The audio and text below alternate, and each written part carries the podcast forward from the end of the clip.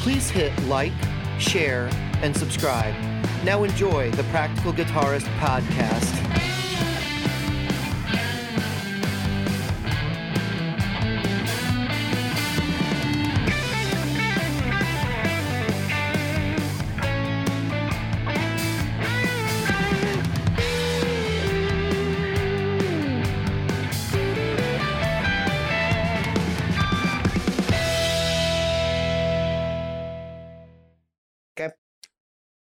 Good evening, Jim. Well, good evening, David. Is it really? I, I don't know. It's nine o'clock my time. It's well, I don't know when nine something. My I time. just was insinuating that it might not be good.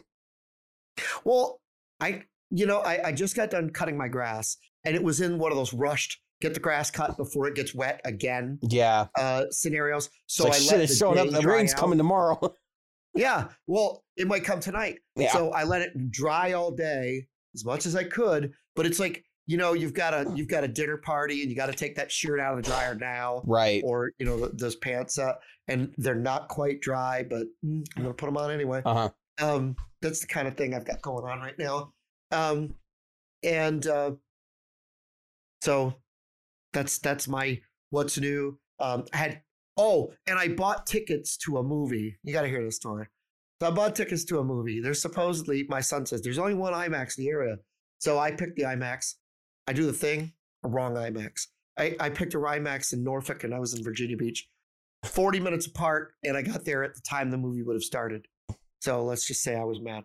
Um, and if I got there early, like I should have, like I always like to, I could have got my tickets refunded, then bought tickets there and saw, saw the movie. But instead, now we got to fight the credit card company and say, hey, we can go to the movie. I'm not paying for tickets for a movie I didn't go to, number one. And number two, I got to go see that movie still, that Avengers movie, which I have zero interest in seeing. None. The uh. Doctor Strange one. The. Uh, yeah. I'm sure I'll be entertained. I love superhero movies and I love sci-fi. I'm sure I'll be entertained in the moment, but outside of it, I could think of better things to do with two hours of my day. This has definitely so far been a uh, scuffed scuffed uh, episode because I we started off and the bubble was lit for the LED was lit for the last uh topic, Oh, so I just had to flip it over. It's so funny. Um. So anyway, we what, this happens if you've ever watched the show on YouTube before. Sometimes there's titles that don't make sense, and um, it's just you know shit happens. Uh, today we're we don't have a clever title for this episode, mostly because we're just Nope. going to be discussing stuff that we've has gone on in May, really. Um, we we haven't recorded in two weeks, folks, and so we're playing we're- catch up. kinda- yeah, we're playing Uh, catch up. We'll play mustard next week. All right. So what's new, Jim? What do you got going on? Okay, I got a, I got a couple of news things. So, uh, being a local musician, there's a lot of local artists, and this was not something I asked someone to do, but they presented it to me, and then they said if I'd like to buy it, I could. No pressure, no. So somebody drew me. Oh yeah, There I am. they got your Um, tattoo and and- everything. Yeah, they even got the headstock right. Mm. It's hard to see, but there is Gibson in there, and there's You got you Les got Paul in there. yeah. So now you know you can have your Gibson Yep. crap. You bought a great yep. Gibson branded drawing. Gibson branded drawing.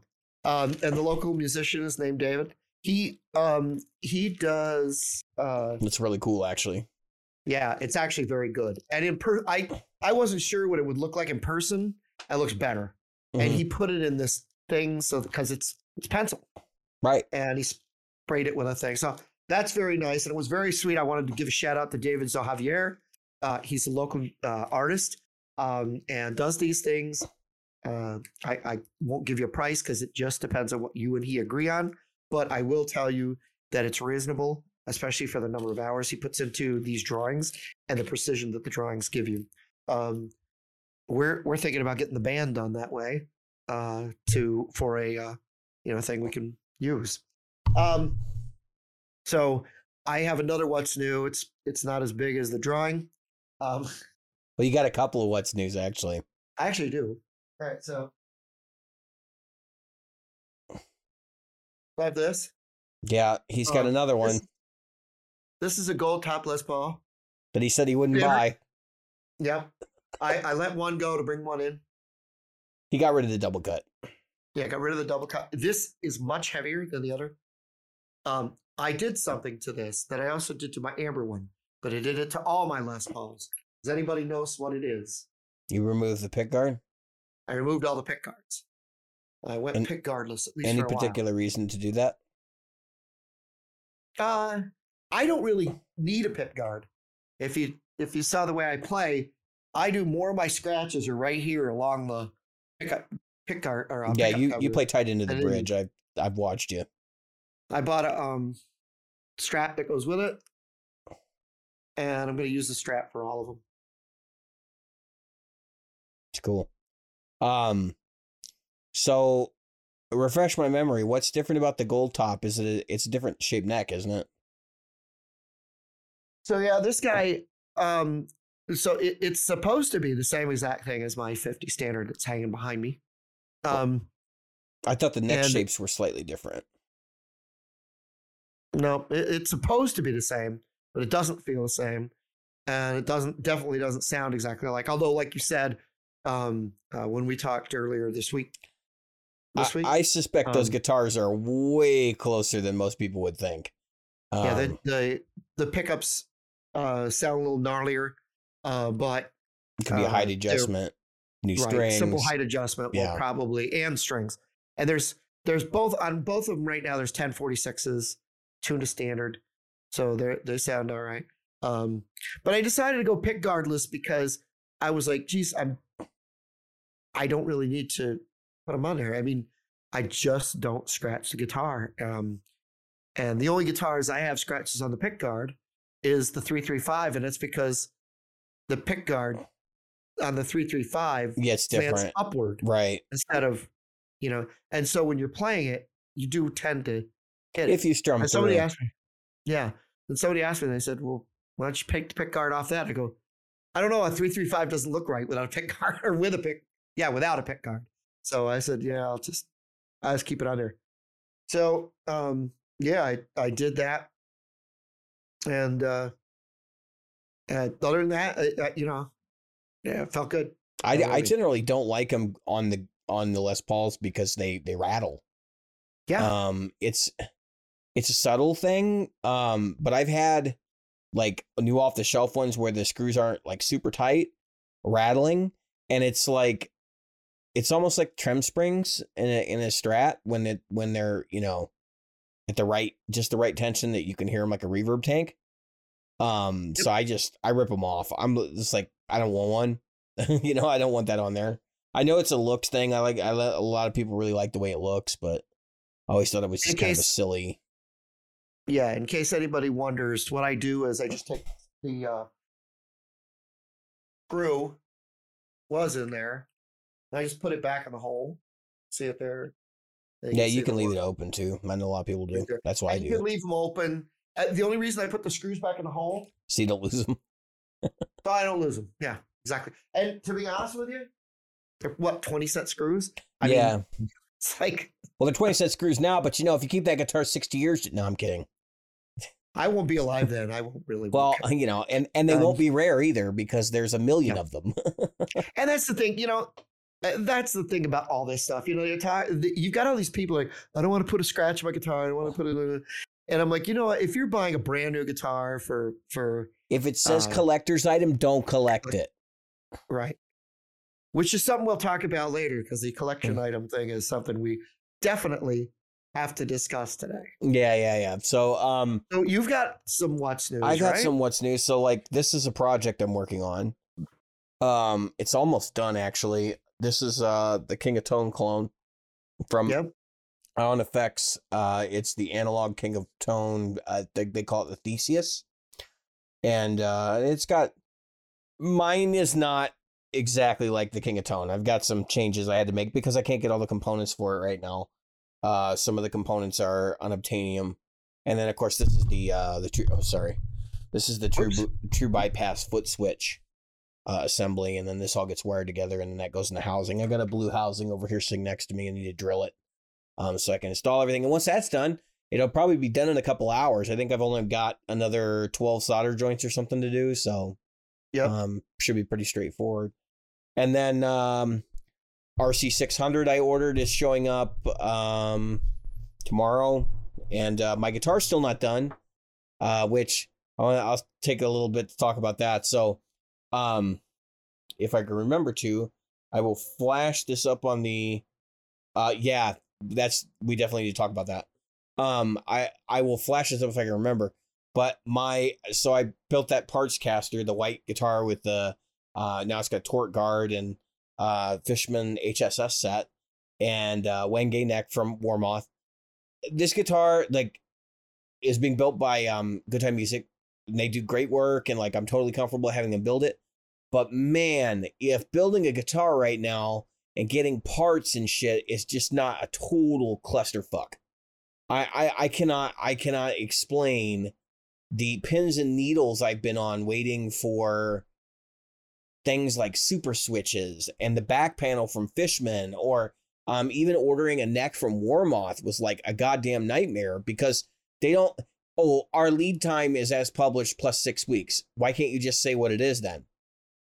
Like Right. what what the fuck? Like who does that? Our lead time is 6 6 weeks plus 6 weeks. You're going to make me do math? You can't just tell me what your lead time is? Like you can't say 12 weeks? Like are you that lazy you're not going to go update it? That's what I was gonna say. Well, Uh, we, we have to add six plus six, carry the four, Oh, plus two, alg five, um, uh, times i to the negative three. whoever whoever made that decision over at Warmoth, you're drunk. You need to sober up. Okay? Before you start making business decisions. Get some I'm such a I'm such a smart ass when it comes to shit like that. I I just think that when it comes to the most basic shit, that it should be easy for people to figure out that people don't I understand you don't want to give unreasonable expectations. right. Because the remember the vaporware era of of software in the 90s. Yeah, I remember when the Quad Cortex came out. Yeah, yeah, that. And- and- I went there. and, and that's what I mean. I mean, you you look at uh, this stuff and it's like, okay, we're gonna have we're gonna make a delivery date, and we're gonna make it like um, May twentieth. May twentieth rolls around, it doesn't show up. People are in a fury. There's, I mean, here's the terrible thing we live in. The world we live in right now. There's death threats because th- something didn't arrive on time, or a, a movie didn't go the way people wanted, or you know something else. It's we have the most ridiculous era It's of- the it's the I need it now culture. But Yeah. like on the same side of that, there's people that depend on this stuff to actually pay their bills. Like there That- are that- yeah. professionals that are buying gear that like need to know when not necessarily their guitar is going to be done, but like when they're going to get their new console that's going to allow their studio to operate because the other one took a shit. Um, Yeah. that's the kind of stuff that it's like you gotta you gotta be able to give an estimate, like at least an Right. estimate. And I right. I won't But you got to who- be like Scotty. I'm I not gonna. can't have it ready for another 24 hours, Captain. I'm not gonna. I and you know I'm not gonna point the finger at specific retailers, but I've been given some like lines of bullshit lately that are just they're on another level. Um, I I spoke to a retailer about a product that I needed to order a couple months back, and they told me it wouldn't be in until the end of the year. Um, it, that they would not be receiving any shipments until I think they said November or something like that, and I was like, well, I was like, well, wait a minute. I was like, it's not coming until November. How do you know it's coming in? Well, that's when our PO comes due. So I'm like, you don't have a purchase order for additional. Like you don't have any on back order for an exit. No. And I'm thinking, I'm sitting there kind of thinking, like thinking to myself, you- like, well, wait a minute. It's one thing if it's not going to show up because they couldn't get it to you, but it's another if you didn't Right. fucking order any. Do you know what I Right, mean? Like that's not There no, you're not. That's not. You're we're not waiting until November. We're, we're waiting you for your ass to put in the order. Like that's Right. No. Um, Right. and I was I've been told by another retailer who will remain nameless, different retailer. I was told um I'm I'm trying to think of a diplomatic way to put this, but I was basically told like we should just get used to this. And I'm going I mean, I get used That- to it if it was 1 year and then it was supposed to subside, but these companies aren't changing their business model. They're like, fuck it. We're, we're just going to operate like this now. It's crazy. I, no industry does this. No industry. The, the auto industry right now is taking extreme measures to try and get vehicles in people's hands because they got nothing. They can't even sell cars. It's an apocalypse out there right now because we, we went to take my wife's car to get the oil change. We went to the dealer because we had to get uh, a recall done. So we so we pulled in and we drove the lot and there was like eight used cars in a in a lot that probably holds 200. Okay? And we're going something's wrong. You know, um but it's like Ford, you know, announced they're going to start shipping cars with no computers in them because they, they're waiting on computers to show up. So car will be sitting in the lot, and then when you buy it, the the service guy will install your system. Like, what in God's yeah. name kind of nonsense is this shit? Um, yeah, that's so that uh, so they don't put a computer in a car that's not that's just going to sit on a lot and wait. But the different, but the parallel I was making, the difference between the auto industry and our industry is our industry is like, well, we don't even want to airship anything. We don't even want to air freight a couple ahead of time because so people can actually get the stuff they need. And I know air freight's expensive. Like I was told this by a retailer. Air freight is expensive. No shit. But you know what's more expensive? Not having any fucking product on the shelf to sell. Which is why it's like you guys are going to have to eat some shit in order to sell some shit. Okay? Um which is why I was like I I I'm a consumer. I mean, and put yourself in the consumer shoes. I don't care how you got it here. I don't care if it came over on an airplane or if it came over a, on a boat or some or, or or somebody drilled a hole and and shot it down, you know, out of a cannon down the hole across the, the ocean. It doesn't matter. Um, and it doesn't matter to most consumers. That's that's my point. Is like, okay, so there was a um and this is a bad parallel because I know that this is sort of a political conversation. When when uh, Barack Obama was in office, um, there was a, a shortage on ammunition in the country, right? And it lasted eight years. It lasted the entire time he was in office because people were freaking out that he was in office and there was a run on ammunition. And so you couldn't go to the range without dropping an extra 50 bucks on range bullets. They wouldn't let you bring your own in it because they were making a killing off of it, right? Um, and it got to the point where people were like starting to ask questions about why companies like Remington um, weren't hiring extra staff members or building extra facilities to put out, you know, basically like plinking ammo, 22 long rifle, the kind of stuff they shoot in, you know, the Olympics. Um, and it was like, well, we we don't know if the industry is actually changing. It's like, well, it's been fucking eight years.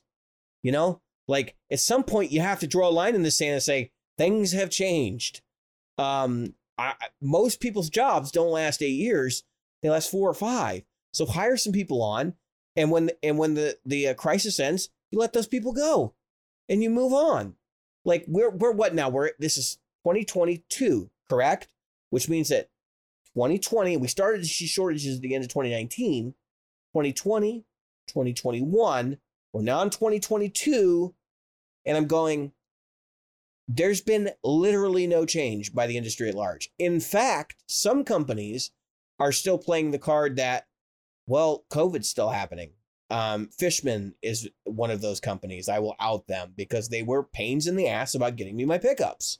Um, and it was like the dealer I got them through was having conversations about them when they're going to ship.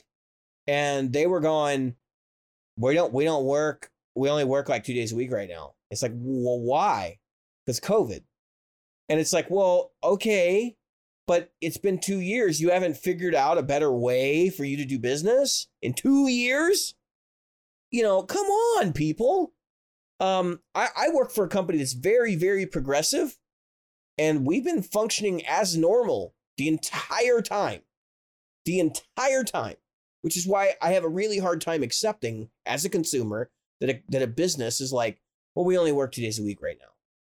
What? Um, in the middle of you know the single greatest consumer crisis of of my life, which is that like the stimulus payments and everybody was ordering everything on you know under the sun all at once. So then, um, to parlay that in because because I'm kind of done with this angle, but uh, to talk about the guitar a little bit more. So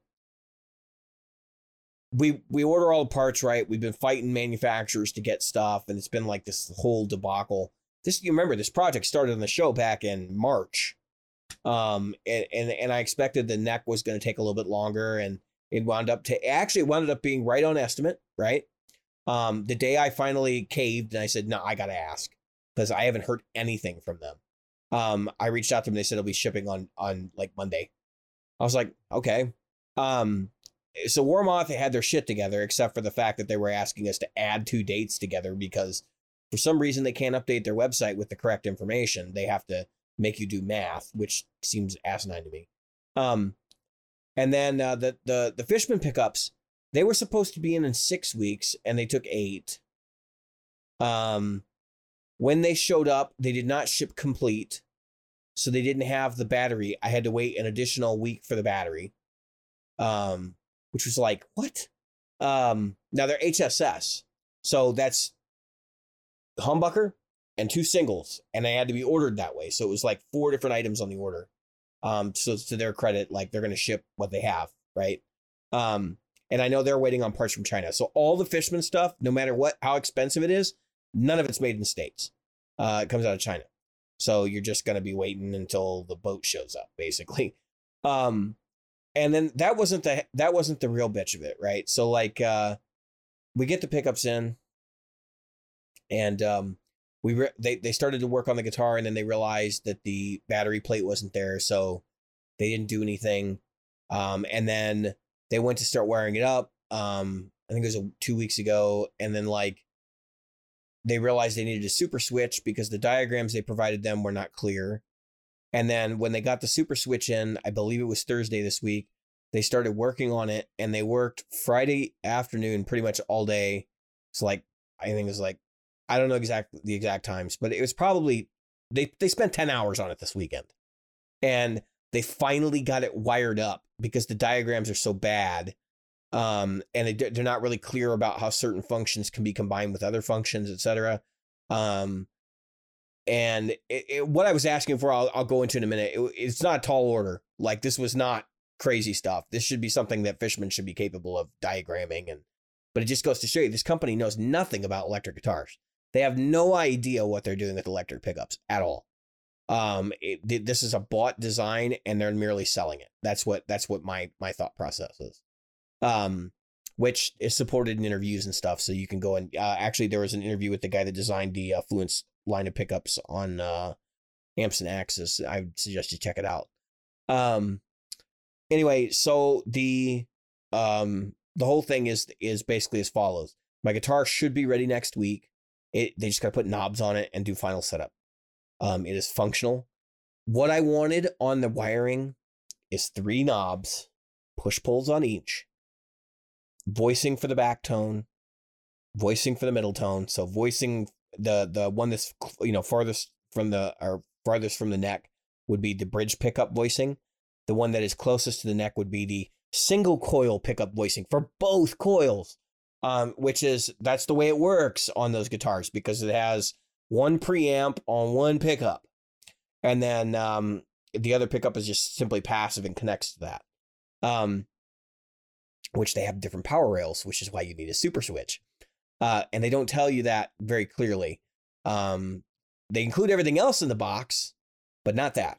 Um, so, and then they have, uh, so I wanted that, and I wanted the coil split for the uh, for the volume knob for the for the bridge humbucker, and um, apparently that was like a fucking nightmare. Uh, and it has to do with the fact that there's push pulls on the guitar. Um, there's three of them in a strat cavity. Now, I mean, they're they're that they're that tall. I mean, they're they're pretty ridiculous. If you ever see a push pull knob, I can understand why they were having issues with that, but it's the uh the fact that the wiring diagrams weren't clear and they were like basically throwing shit against the wall to see what stuck which which is what took so long. And it really seems like Fishman didn't provide adequate information for installation. Um, now, eh, to put it in perspective, Good Time has installed a hell of a lot of EMGs over the years, and they've done other Fishman sets. They've done, you know, the Strat and the Telecaster set, and they've done dual humbucker sets and stuff like that over the years. But an HSS set is not something that Fishman sells stock. In fact, for a while, you couldn't even get singles by themselves you had to buy the the strat set and then part them out. Um, and I think that's part of the reason why this is such a debacle. But it's like if you're going to sell them as singles, at least provide proper documentation. This is pretty wild. And I actually have a copy of the um uh the uh wiring diagrams and to into good times credit like I did ask about the super switch when uh, early on, but I was like I had not realized that every single diagram in the book is a super switch and nowhere did they say you have to have this. So I just assumed you know that's the way it works and um apparently I was wrong like you you can't do it without anything else. I just assumed that you could slave even the the uh, passive single to the to the bridge pickup, which is probably part of the issue. But I know what they ended up doing was putting the the uh the active neck or the active single coil I believe is in the neck position because of the way that the switch would work out. You'd have to have that powering in the middle position, powering the middle pickup. And I have no idea how they got the um the bridge middle position to work. So that's that's a whole other like I'm gonna have a conversation with with Eric, the guy who's building this thing, to find out exactly how they made that magic work. Because I was just thinking about it in my head when we when I was looking at the diagrams, like this doesn't make sense to me. Um. So anyway, that's gonna be that's gonna be next week's what's new, and then I've also got the RC 600 showing up tomorrow. So, um, and I'm streaming more. I've been uh I did a music stream a week ago, I think, and then I played uh I played video game the night. So I've been doing that more because I'm uh, where where I'm at right now, cases are elevated. So I'm considering kind of backing out of some of the um, small opportunities until the cases level off again, which they will. Um, just because um, the the FDA hasn't approved another booster yet, pretty much, and uh, given some of my personal medical issues, I think it's probably not the stupidest thing, not the stupidest thing in the world for me to do. Yeah. Um, Yeah, it's a good idea. Um, yeah, so yeah, you know what you should do? You should get Rocksmith and and stream that. I mean, people. you know, everybody does rocksmith. You know what I hate? You know what I hate about watching people do rocksmith? That they suck at Is it, and they it have to, they did a no. job. there's a lot of people out there that are really, really good playing rocksmith. Oh yeah, no, but no, I know. um, yeah, I- I you know, know. what I hate about playing rocksmith? I, I don't want to play it on Twitch because that's what everybody with a guitar does. So I do the one man band thing, and it works out pretty well. I've had, I mean, I've had some success with it. So No, I was just talking about the gaming side. I'm not. Oh, talking yeah. About yeah, no, I play games that are stupid hard. That like people are like, you're a glutton for punishment. Like, what's wrong with you? You know, play the hardest version of Dark Souls you can. like, yeah, that's way too easy for me. That's that's Lego. I love this stuff. I'm such a silly son of a bitch. I um. I like games where you play for 22 hours and if you die, you lose all your progress. this is for the fun of it. This is one of those things I do because it, at heart, I love this crap. You're still a kid, you know? Yeah, I'm a little boy. I mean, let's face it, I'm a little kid. Yeah, So, um, I, I play stuff that makes you feel like like, you know, you have to reevaluate your life if you if you fail at it. You're like, man, I just burned like 40 hours in this game and I died and I have to start from the beginning. Like that's the kind of stuff I play. this is my mindless fun because this is the stuff I've been working. right, So you go, you go back and forth. The. G major scale or the Oh, So- I should share that. So another what's new. I finally committed to memory the uh oh yeah, yeah. cir-. Yeah. I can know- decide him. I'm not gonna go through that right now. I was I was forced. I I can do it probably it, it- not as fast as you probably could, but I was forced. You know, you know, like when you're when you're a kid, you have to learn the. Um, I don't know if you guys had to do that. I'm I'm a little older, but uh, where we had to memorize the numeric tables, whether it was addition, subtraction, multiplication, right, division, right, right. in the tens. So ten by ten square, so Mhm. From one to a hundred. They made us go to 12. Okay, and so you were up to 144. Yeah. And the thing is that I had to sit there and I had to I memorized those things. That's kind of what the circle fifths was, for me was Yeah. was that. And then in my own mind, I said circle of fifths, and I saw a clock, and I went, wait a minute, and I Yeah. literally built a circle of fifths, only to find out that had already been done like a thousand times before me. Yeah, you're like C F sharp, like yeah, Yeah. that's the that's like, "Oh, look at this." your It works this Yeah. way. yeah. Uh, which I still think is a good idea. And I think it's a good idea to memorize how many flats and sharps there are in each key. It that's helps you- actually th- that's actually the reason why I wanted it. right. because because I'm like, if I know that, that will allow me to use a C major scale and alter it That's right. um, pretty quickly to understand like the relationships between uh, different scales in a p- particular key. Because now I can What- apply that as like a a, a numeral type thing, and think Right. about it in that perspective too. and it helped me when it came to like somebody recommending changing keys. I'd say, hey, take this from this key to this key. It's a it transposition tool. that. I still can. and it's Yeah. and it's I, I've been told um that is like it's a fundamental of music for a reason. Like a lot of people don't they don't use it, they don't think about the fact that they know it and what it does, but it's so foundational. There are other things you Right. can't grasp unless you've done that. Right. Um so I and I can I can jive with that because it because it definitely opened a few doors where I was like, wait a minute. like now I get it. Like I get why you, you know, why that people say there are there are keys that don't really exist because there's really it ends at F sharp and then it starts over at flats. You know, like um right. and and there's an obvious reason for that. Um so anyway, uh let's go on let's go on uh, we talked about shipping woes. Let's go ahead and skip that topic cuz we actually even though we we never hit the LED for it, um I talked enough about it and quite Yeah. frankly I don't I don't think there's a whole lot more to talk about that.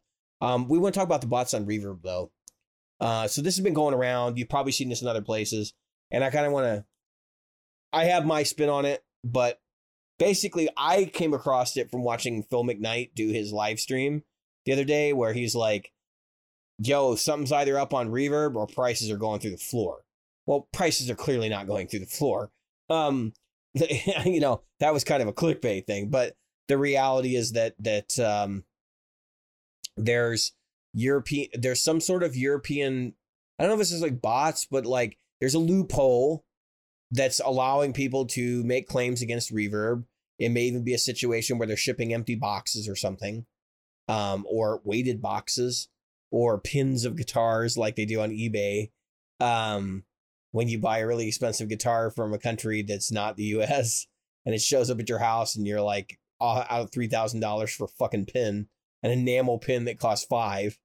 Um, yeah, I understand that, that, that this is an issue and people need to be paying attention to this, but he blew it out of proportion. And then everybody ran and did that story. That's that's my that's my gut take on it because I think that's where 60 Cycle Hum got it from.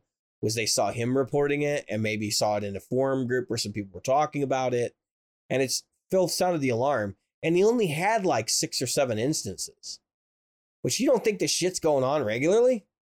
I mean, Yeah. I've seen fake shit on Reverb a lot. Reverb, Craigslist, um, eBay. Come on. It, it happens all the time. Yeah. All the time. And Facebook. I mean, I'm that person that copies and pastes the ad, pastes, yeah, copies and pastes the ads into his timeline going, right. Like the hundred dollar, we're blowing out these hundred dollar Gibsons. And it's a picture, a, a stock picture from when like yeah. uh, Pete Townshend or Joe Walsh got a signature At the guitar. and they- Gibson garage. Right, and they posed with all their signature guitars. Wasn't there wasn't there a thing where they said the Gibson garage was closing recently? Somebody was Yeah. posting it and saying like hundred dollars per Gibson. And it's like, Yep. first off, all right, Even if it was, that wouldn't be the price. Real talk. real talk. Yeah. Real talk for our, for our audience. If you think you see somebody buying a Klon, and Klons are three grand now, okay, and you know the price is three grand, you see somebody buying one for two grand, ask yourself a question: Is that too good to be true? Because if you ask yourself that question, and I say this because people don't ask that question enough, chances are it's bullshit. It's like the buddy that tells you, "Well, I bought a new boat," and you're like, "How much you pay for that?" And he says, "Oh, it was nine hundred dollars." Bullshit! Yeah. You bought a boat for nine hundred bucks. Wait Like till you see bull. it. you got you got I want to see the bill of sale. I have I have people in my life who have historically completely flat out lied to me about the purchase price of things. And it's like, come Right. on, come on, real for real. Like I know what that cost you. Like you don't have to lie to me, and it's okay. I if you paid if you pay list price, I don't give a shit. I just curious what you paid because normally I'm like, ooh, I might want to get one. Um, Right. So there's I, I think there's two types of people, right, Jim? There's the people that lie about something and say they paid a hell of a lot less, and there's the people that lie and say they paid a hell of a lot more. that's right. I would I would be in the uh, uh, the Gibson uh, Facebook pages, and there would be al- almost daily somebody going, "I got this beautiful Gibson," and then of course somebody goes, "Fake," and then the next person jumps in, fake. The next person jumps in, fake, because it is a fake, and they point it out because these guys they they look at these things all day long, and they're fanboys like myself, and um, so here they are. They're they're you know, and the person and then the person goes, "I paid three thousand dollars for this." No, no, you didn't. You bought it on eBay for two hundred fifty dollars from AliExpress or Alibaba. yeah, and whatever you don't want to admit are. that you made a mistake. right? And you don't want to admit it. Or maybe Exactly. they knew and they hoped they could pass it off. And that's Yeah. that's another weird thing is like, why would you care what strangers on the internet think of your guitar? Like, That's that's the other you know what side. I of mean? Like, what the Why do- hell? Why do you care what I think of your guitar? I don't care what you think of mine. I mean, the you know the truth of the matter is, I didn't put up a poll and go buying a Les Paul. What do you guys think? Should I get the 50s or 60s? Should I get the Les? Should I get the gold top or the you know? Who gives a shit? You're not the one playing it. You're not the one who has to have it strapped around your neck, and you're not the one that's going to have to listen to it um, or deal with it if something's wrong with it or right with it. Yeah. And that's the thing that really ticks me off is just like you were talking about earlier, there's this whole um, you know, I gotta have it now thing, which is what pushes prices up. I mean, we we talked about did we talk about um uh the- oh come on, JHS and the and the pedals and the and the pricing? We yeah, did, I- right? I, don't know if we Right. I don't know if we actually talked about it on an episode, but but yeah, they- yeah. JHS, it So- doesn't matter. We can we can set the scene Right. for you. Josh says X pedal that nobody wants is good, and then all of a Yep. sudden X pedal that nobody wants is sold out on Reverb, and the ones that and are up there are a thousand dollars a piece. That's right. Everybody wants one. All of a sudden, everybody wants one. All of a sudden, a pedal last week you couldn't give away for 60 bucks is going for 400. And that's because somebody saw Josh Scott play it and went, wow, that it really is as good as Y pedal. I got to go get one. Can I can I can I show people what that curve looks like though over time? This is time, Yeah. right? This is the Yeah. time axis, and the Yeah. curve goes like this. Josh Scott talks about it. Oh oh oh oh, and then and then slowly. They go right And back down to where they slow. were. that's right. And if you and if you didn't have that, I got to have it now symptom or uh, uh, syndrome and that attitude, it'd go away in a few days. If if people weren't willing to pay tons and tons of money for used ones of these on the market, hmm there, there wouldn't they wouldn't sell for any more than maybe 600 bucks used 650 used but because people are still willing to pay more than new for a used prs But you uh, can um, get them. Sky You can S3. find them. Why are people paying more than new? i don't know that's what i get to Oh, i gotta have it i gotta get it i gotta yeah, but it. they didn't even call enough dealers to know that they're around. yeah there's still some around I know. and they're and they're coming in stock again yeah, and, and that's my point um uh what was the uh um I've had the opportunity to Josh buy one a couple of times. Yeah. I mean, and, uh, you know, it, it really goes, it, it speaks even outside of this. You can talk about the PlayStation 5, and every time one goes up for sale, Yeah, I mean, all of a sudden everybody's got to have one. yeah. And it's like, here's here's an idea. Don't buy it till it comes down. Are, it, it- how is a PlayStation 5, unless you are you, you, and don't tell me there's that many of these people that are you, absolutely need one for your Twitch streams because Yep. you're Twitch streaming PS5s games. Do you Yeah, I mean, need a PS5? No, yeah. Well, do not. listen, I, I if you want to if you want to talk about about crazy shit, okay. So similar similar thing, right? we all Mhm. bitch and complain about the price of vintage guitar stuff and how like Josh will talk about a pedal and all of a sudden it'll be worth a lot of money. But yep. y'all don't have anything on what's gone with used video games in the Oh last Jesus. two years. Two years since 2020. Hmm. And I've had people say, oh, this has been happening since 2017. Bullshit. Okay. Because I was buying old games in 2017 and 2018, and I can tell you what they cost. And like a PlayStation 1 game, um, any of them pretty much used to be you should you could find them for anywhere between five and 35 bucks, depending on what game it was and how rare it was. Now you can't find them for less than 50 to two and three hundred dollars. The vast majority of the catalog for, for the PlayStation 1 is now above a hundred dollars. The vast majority. Um, and that's for games that no one wants to play. Um, right. it's just it's a it's a wild collector's market. And the thing is, if you're playing vintage games, um, yeah, you can emulate, but a lot of that stuff you need the actual. I mean, for, for one thing, if you're going to do it legally, you're supposed to have a, a legal copy of the game. But the but the other stupid part about it is, if you emulate some games, they don't work right in emulation, and there's Right. quite a few of them actually on the PS1. So that's what's partially driven the prices up. And You know what? It's it, I mean it's unfathomable because it wasn't that they were just old a few years ago. It was that nobody wanted them um, because they were bad. Like I so Pepsi Man is a classic example. That was a game that came out. It was a it was a promotional game, and it's a terrible idea. It's a, it's an infinite runner, and Pepsi Man, a promotional game. Let me remind you, now goes for like two hundred dollars. Like who the hell's buying this crap? it, this is something that, that makes me laugh. Um, is whether it's guitars or Pepsi Man or those pedals. Those I think it was a Digitech pedal that uh, that Josh got it recently um, looked at. Yeah, Pepsi Man Is it- is, and not not a reproduction because there are reproductions of it available. Is like Right. one hundred and ten dollars right Yeah, now. that's ridiculous. That that that was a terrible game. I wouldn't give it twenty five cents for it. That's me. But anyway, and so Brand the- new here's sealed eight hundred and two dollars. which one? Pepsi Man. Oh my god. So here's here's what ma- here's what makes me laugh hard. So you take you take a game like Pepsi Man, whatever, and I would. those things were were a digital thing on a on a disc. you can copy it. How hard would it be? You can copy PS1 discs. Yeah, there's there's repro there's easy. repro CDs. right. Yeah. And so, and it would be one thing to say, yeah, I got a legal copy, but you can't get a legal copy because it's under, you know, it, it's not in pro- production anymore. Yeah. So what's wrong with making it?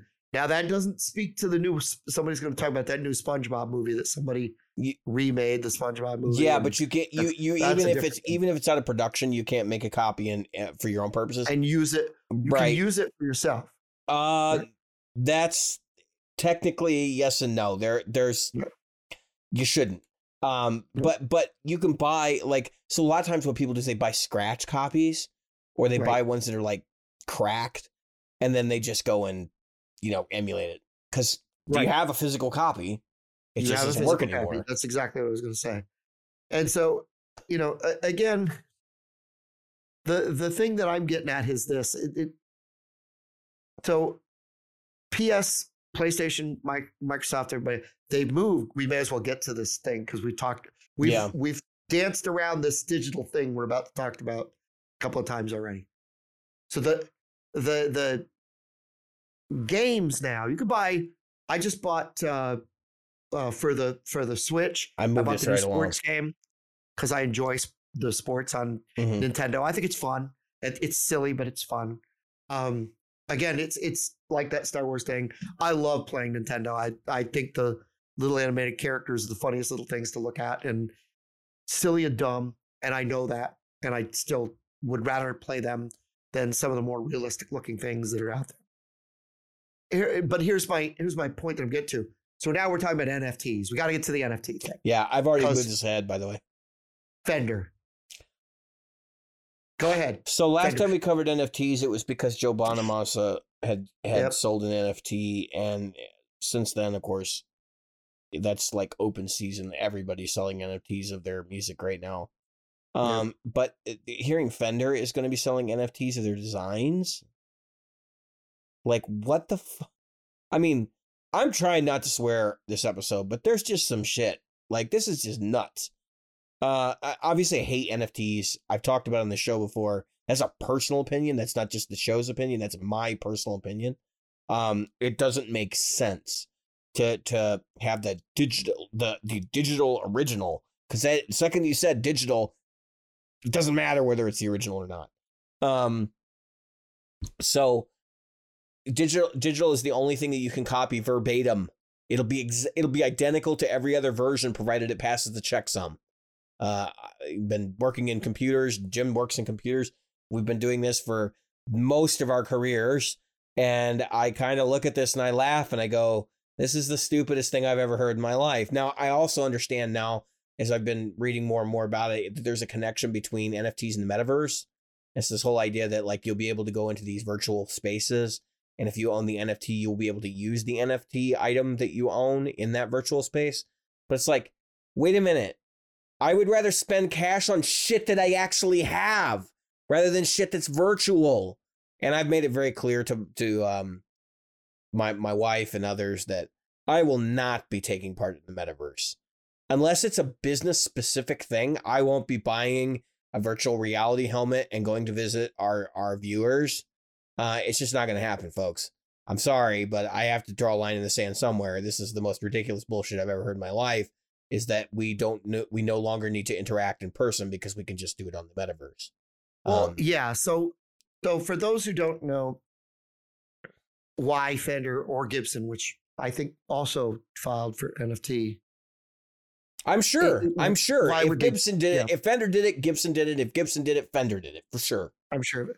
But here's here's the reasoning, and I think it makes sense, although it doesn't make sense. So, as David said, we're going into this virtual world, right? We go to a virtual world, and as dumb as this sounds, because literally this sounds so stupid to me, I don't even. You're going to be buying like virtual soup and virtual. Yeah, like virtual shit, like things virtual you can't actually virtual- use. right. Um, and you'll buy a virtual guitar Nope. to play virtual. I, you will. I won't. No, no, not me. I mean the person, the person, Yeah, the that's my point. That's my point. The audience. No, no, I need a guitar I can actually guitar. play. Sorry, that's Right. bullshit. Why would you pay money for a virtual guitar that you play virtually? I don't got it. a lot of money. I- a lot of money. Not not money, but a lot of so- money. So Gibson's and and Fender's like, no, we're gonna we're gonna make it so our headstocks and our our stuff, our logo, everything else is protected in that universe, and you will have to pay for for that in that universe. Now, as silly as that sounds to me and you, and probably most people, if people start going to the metaverse and and they live their lives in the metaverse, these things, these things that some of them, listen, as stupid as it sounds, people collect the dumbest shit, right? And v- collecting virtually. You have played MMOs. I have played MMOs. Yeah, I mean, I, I understand people. that collect crap. People buy in shit MMO. inside of video games now. I mean, it's like an in-game purchase. If you've heard of this, that's Mhm. essentially what the metaverse. The let's let's call the metaverse what it really is. It's a video game. Okay, Right. People are people are acting like it's going to be some business tool, and I'm like, well, I see business applications of being able to have virtual meetings in a virtual reality space. I don't see the application of like going to the club virtually. Do you know what I mean? Like, it's like what? Yeah, I, And- you, and- you gonna date somebody virtually? You gonna? I mean, it's just nonsense. and that and that leads to a whole other can of worms. I don't. Yeah, it's. get A, I mean, it's almost a political conversation at that point. right. It's it's a sociolo- sociological um, implications of that alone are just way way more than I really want to deal with. And I and at 50 years, 58 years old on Tuesday, before this ep- the episode comes out. So by the time you guys see this episode, I'll be 58. Happy birthday! I don't give a flying rat. Thank you. I don't give a flying rat's ass about the virtual universe. That said, my grandchildren might, right? Whatever grandchildren They might may or may have to. They might have no choice. Right. And because of that, I care about the implications that we leave towards us. I don't care if, if Fender and Gibson make five dollars or whatever. Here's the thing. So I play uh, Final Fantasy, and in Final Fantasy, I see people walk around. They, they have, uh, of course, people who played World of Warcraft, whatever. You you drive around on a on a tank. That tank costs you twenty five dollars, thirty dollars in a thing. As silly as that sounds, I don't have one of those. I'm just saying that I see people riding around in thirty dollar Yeah. Um, uh, Virtual items. In other words, right. things that they can't actually physically have in the real world.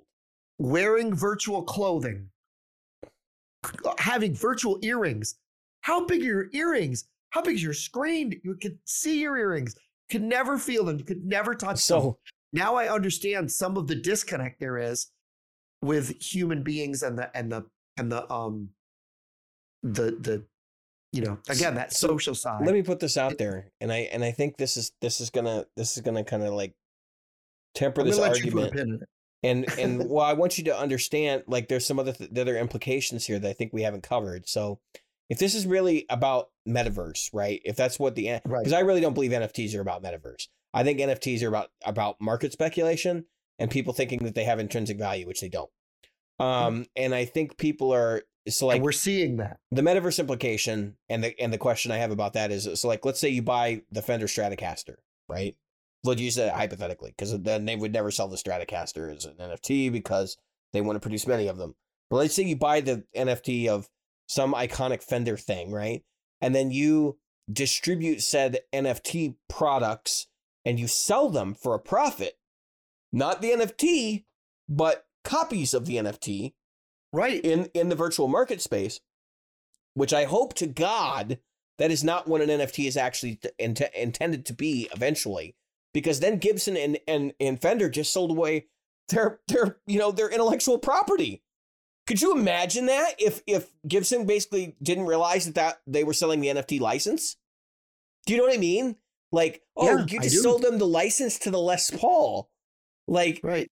And now they're basically just running around every every burst Les Paul that comes out of the guy that bought the burst NFT. It, he gets the money. You you don't get shit. You're gonna have to sue him in in virtual court to get to get the money from him. Cause like that's that that that's the fear I have with companies jumping into this before metaverse is actually a thing. I mean, it is a thing. There are private metaverses already. These private virtual worlds where you can put on a VR helmet and go and interact with them and Yep. people have done crazy things like tried to exist in them for you know long periods of time and stuff um so Well, there's a guy that married his uh, virtual. So yeah yeah so that aside right and you could probably make the argument that mmos are are metaverses unto themselves um Yep. but that all aside right just the nft side of things and how shady this whole proposition is is this is like the NFT is is hand in hand with cryptocurrency, right? And they're traded on the same markets by the same people. And I'm the reason why I think this is all nuts is you don't hear about anybody buying stuff from Gibson with with fucking Bitcoin. You don't hear about people buying shit from uh from you know Fender in Bitcoin. So why would they be fucking issuing NFTs? I mean, it's like here, this is a legal way for us to get involved in like shady shit. Um, which you know, after the U- the Ukraine thing, now I'm concerned that that things like Bitcoin are going to be the target of governments worldwide because they they're watching Russia try to move money. You know, using a currency that's independent is basically said we're not getting in the middle of this. Um, you know, this is this is the asinine nature of this. So now you've got companies like Fender and Gibson that are basically jumping into straw markets. Um, they have that much money, by the way. Fender has that much money that they're actually doing this. Like this is kind of bonkers to me. Um, because everybody else in the industry struggles, right? They can't even hire a worker to build enough units to get something out for a month. Uh, but Fender goes and makes NFTs. You know, it's just ugh. It this just reeks of like screwed up. Um, and I know part of that is probably my own, like, what the hell is going on with this sort of reaction to the word NFT anyway. But it's like somebody's got to start asking these questions. I had somebody. I had somebody the other day. I was in. I was in my wife's Discord, and she was uh she was doing an offline stream in her Discord and playing video game. And we had some people that come to the stream like actually hang out in Discord. And so I was talking to a guy. Um, I won't say his name, who is uh he's a he's a second year guitar player. Started during the pandemic. Totally admitted like I started during the pandemic because I didn't have anything else to do and I had some money laying around. So he bought um he told me he bought three Harley Bentons. Um so this is this is the modern beginner, okay? He bought three Harley Bentons.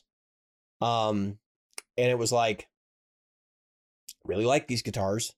You know, okay, fair enough. You don't have a lot of experience with other things. I'm not going to tell you you're wrong. Um but he's he's got uh three Harley Bentons and he's having this, you know, conversation about guitar with me online virtually and like I'm sort of thinking about the fact that you know this is this is a, a metaverse already like we're we're having this conversation you know and they and they actually this podcast in itself is also this but we Yeah, it's a metaverse. we're not selling nfts that's not going to happen here. Uh we are we are a legit operation. There's no reason for us to get into something that is potentially going to cost our listeners money and ultimately impact us negatively because people are going to be pissed off and upset and running around and using whatever clout they gather while they're trading NFTs to uh, throw us under the bus or file lawsuits against us for, you know, participating in what could it potentially at some point be an illegal foreign market. Um, it- these are these are interesting implications, right? Um, and I would hesitate to guess that anyone in our community is going to be buying NFTs um, of from Fender or Gibson right now. That's just it's kind of nonsensical. You got people buying Harley Bentons, and you think they're going to buy a Fender NFT. Um, part of the reason why I went down that tangent though was um, he was talking about Harley Benton and the headstocks and all these different things and the the name and like why do people pay four hundred bucks for a Squier, five hundred dollars for a Squier? And I told him I was like because they're paying for the name. You know, they're paying for the name in a lot of cases. It's not just, and I'm saying that Yeah. I'm not trying to be supportive of Harley Benton. You guys know how I feel about Harley Benton, but um, I'm saying that like there is a premium. I have a Seagull, and if I'd bought a Martin, I would have spent four hundred dollars more, and I probably still wouldn't have gotten a solid wood guitar. Do you know what I'm saying? Like it's there is a price gap for those brands, and so it's like they're they're they're selling their logo now more if- by doing this NFT thing. They're selling their logo now more than they're actually selling their product, which is kind of messed up. Um, it's part of the reason why I have a problem with them being a lifestyle brand. Um, this is worse than being a lifestyle brand, in my opinion, by the way.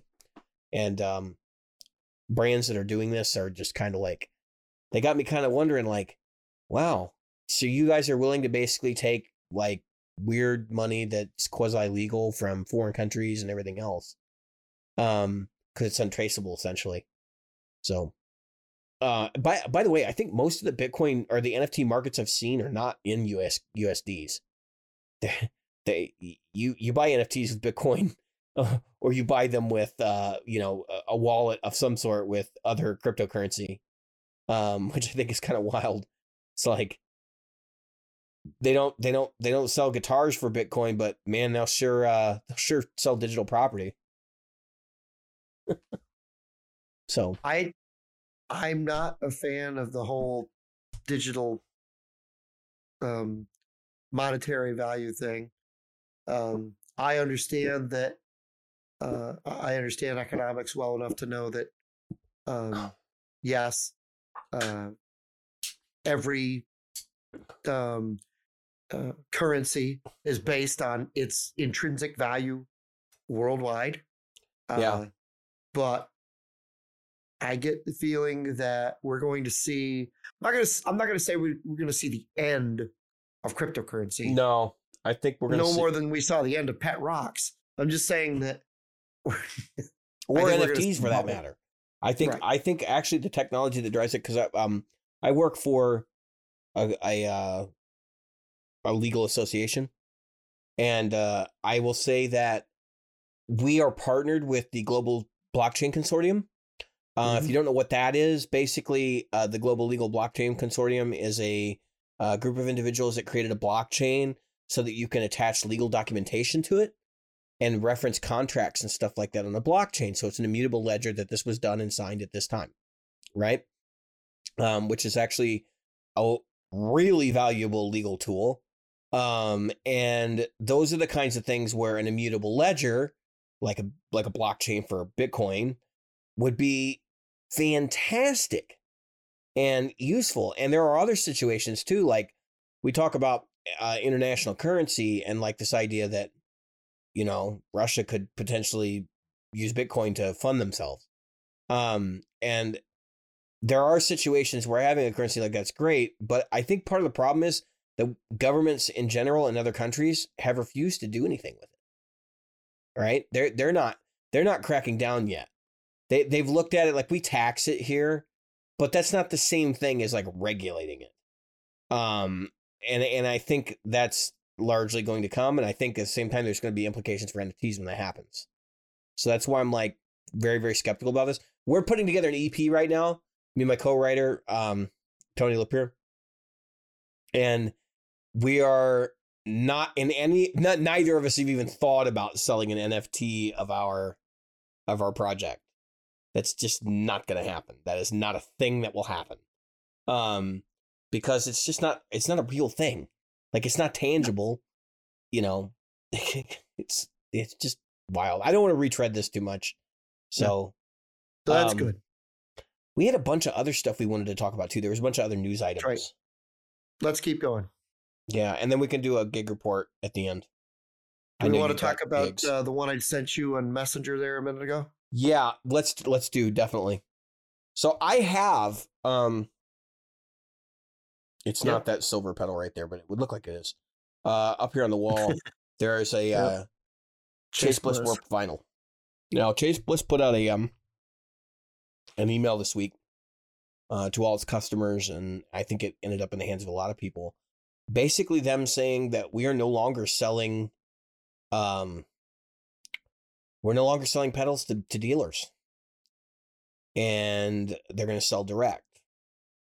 Now before we go anywhere i want to i want to preface this by saying chase bliss is not made overseas and sold here in the states. So this has nothing to do with any of the other uh topics we've discussed tonight in that regard. Like chase bliss is not i mean they source parts from overseas but like if they can't get parts they're not building pedals. You know what i mean? Like it's pretty obvious but this is not a supply chain issue that's driving this. Um, No. d- Now, Jim, do you want to you want to kind of give an overview of like why you think this is happening, and Yeah. because I don't I think mean- they really clearly explained why it's happening, or Yeah. So what it looks like is Chase Bliss wants to continue to sell their product at or approximately around the current price. They also want to be able to provide a high level of customer service because let's face it, most of their retailers uh, are not uh, trained uh, to handle their product because most Chase Bliss products are not your average pedals of any kind, whether Yeah. it be overdrive, reverb, whatever. they're usually They're- better than a rack unit. Right. They're bit and and not cheap. No, no, And in an effort to keep jobs and to keep people in place, because as David pointed out, they're in the United States, um, and to maintain pricing rather than having huge price increases, and to maintain a high level of customer service, uh, they're going to cut out the middleman and sell direct because they wind up handling the bulk of customer uh, service and they do the bulk of the work.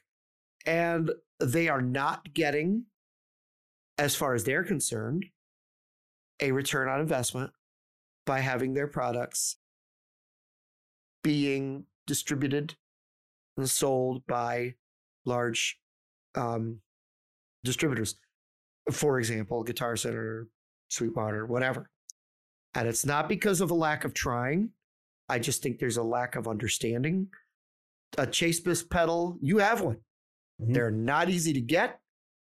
They're not I- easy to and use what either. I mean by that is they're not easy to use. They're not easy to understand.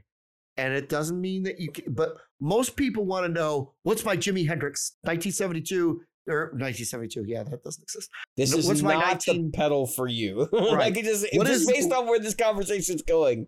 You're getting right. very What is my specific. It's not for 1969, you. uh, you know, Jimi Hendrix setting for this pedal? Uh, there one.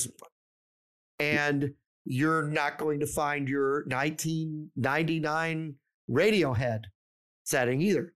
So the fact is that these pedals are for people who are willing to put the time and the effort into their tone um, and uh, their uh, and their time and effort into learning how the pedal works. And and we talked about that with Earthquaker too. Um, so uh, it, it's and what I mean by that is Earthquaker doesn't exactly name their pedals. Yeah, you never know what- the hell they are. Yeah, much less to read the description.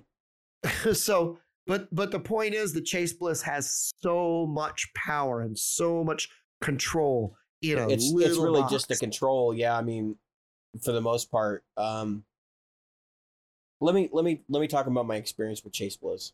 So, I have a Warp Vinyl Mark II. Uh, I owned the Brothers for a while. Yep. And I want to say I own something else, but it's not. I'm looking at the list of pedals here, and none of these are springing to mind. Um. So if you haven't looked at their compact pedals, they're they're two foot switches in a single enclosure, uh, left and right side jacks, so no top down jacks because the top is a panel of dip switches, and I believe it's like eight of them, might be twelve, um, that do different things in depending on what the pedal is. But basically, it's a new way to interact with the digital switching inside the pedal that then modulates the circuit in some way or modifies the circuit in some way to do things that other pedals simply can't do. Um, the Warp Vinyl is a chorus, but it can almost get into Univibe territory, and it sounds like the old Leslie chorus that was built into the, um, into the, the Hammond organ, uh, the uh, the Hammond cabinets. Okay, um, Leslie, yeah, yes, the chorus and the Leslie for for the Hammond organs. Um, that was so incoherent, but I'm sure somebody understood what I was saying. So then they started they started putting out some different format pedals because most of their pedals are in that format. They did the uh, the preamp Mark II. Um, well, they did the preamp Mark One first, obviously, and then they did the CXM 1978 vintage Studio Verb. And those claim the claim to fame in those is they have rotary switches and they're and they're uh, MIDI capable. So uh, by by rotary not rotary switches, they're rotary. Uh, they're robotic faders. Rotary robotic faders. So when you hit them with a, a patch change, all the faders go to where you set them, which is kind of a gimmick. Okay, I'm not. I'm not gonna lie. Everybody thinks that this is like the coolest fucking thing they've ever seen when they see it happen the first time, especially if there's a studio and you see like 48 not 48 faders. You know, do it. Do a dance. Was it when the the mixer starts up to let you know they're all working?